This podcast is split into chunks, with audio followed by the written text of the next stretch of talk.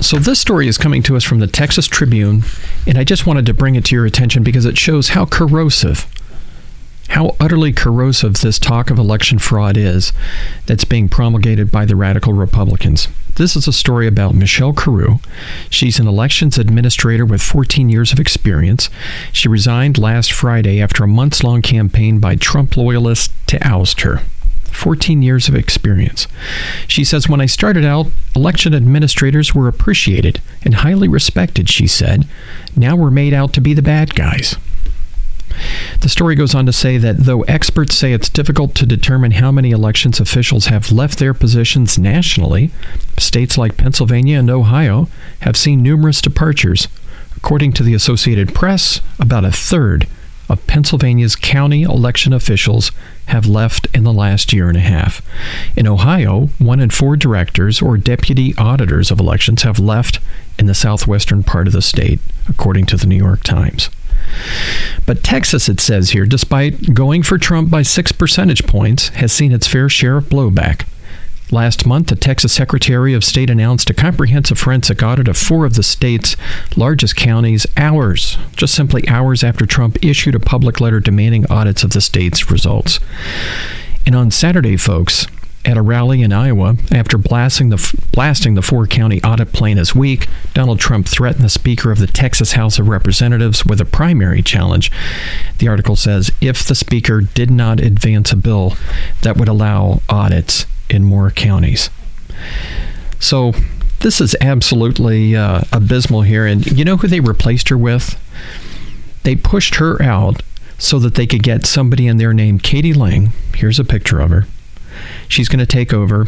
And on social media, Katie Lang has been sharing "Stop the Steal" and "Impeach Biden" memes. Now, normally you wouldn't you wouldn't put somebody in there that's such an activist, but that's exactly what they're doing in this situation. And you know, folks, just last weekend we heard GOP Minority Whip Steve Scalise. He could not admit that Joe Biden won the election. He hemmed and he hawed, he just couldn't admit it. And at the Trump rally in Iowa just this past weekend, yes, the prehistoric Senator Grassley all but knelt down to Trump.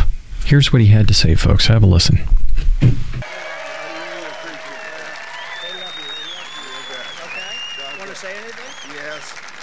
I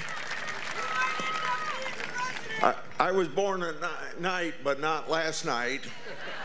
So if I didn't accept the endorsement of a person that's got 91% of the re- Republican voters in Iowa, I wouldn't be too smart. I'm smart enough to accept that endorsement.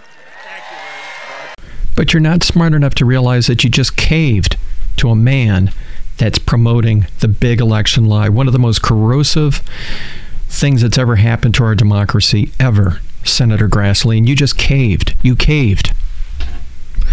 And folks, that's not all. Listen to Josh Mandel. He's a Senate candidate that's running in Ohio. They're now running on this platform.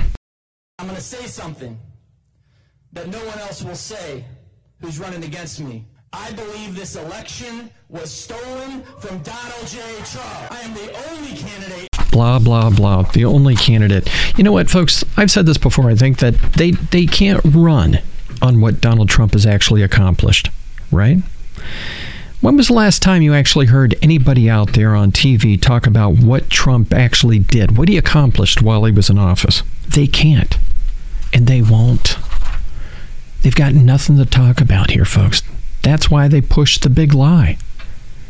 That's all they've got. And then they leverage that big lie to badger and, and then remove elected officials like Carew and p- replace them with hacks like Katie Lang. I mean, that's what they do.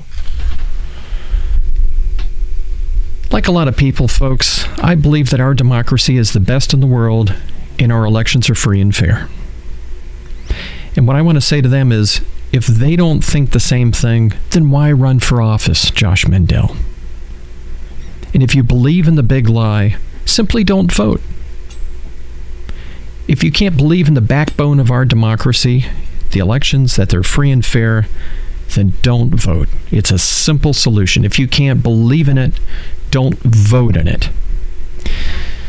Till next time, folks, thanks for joining.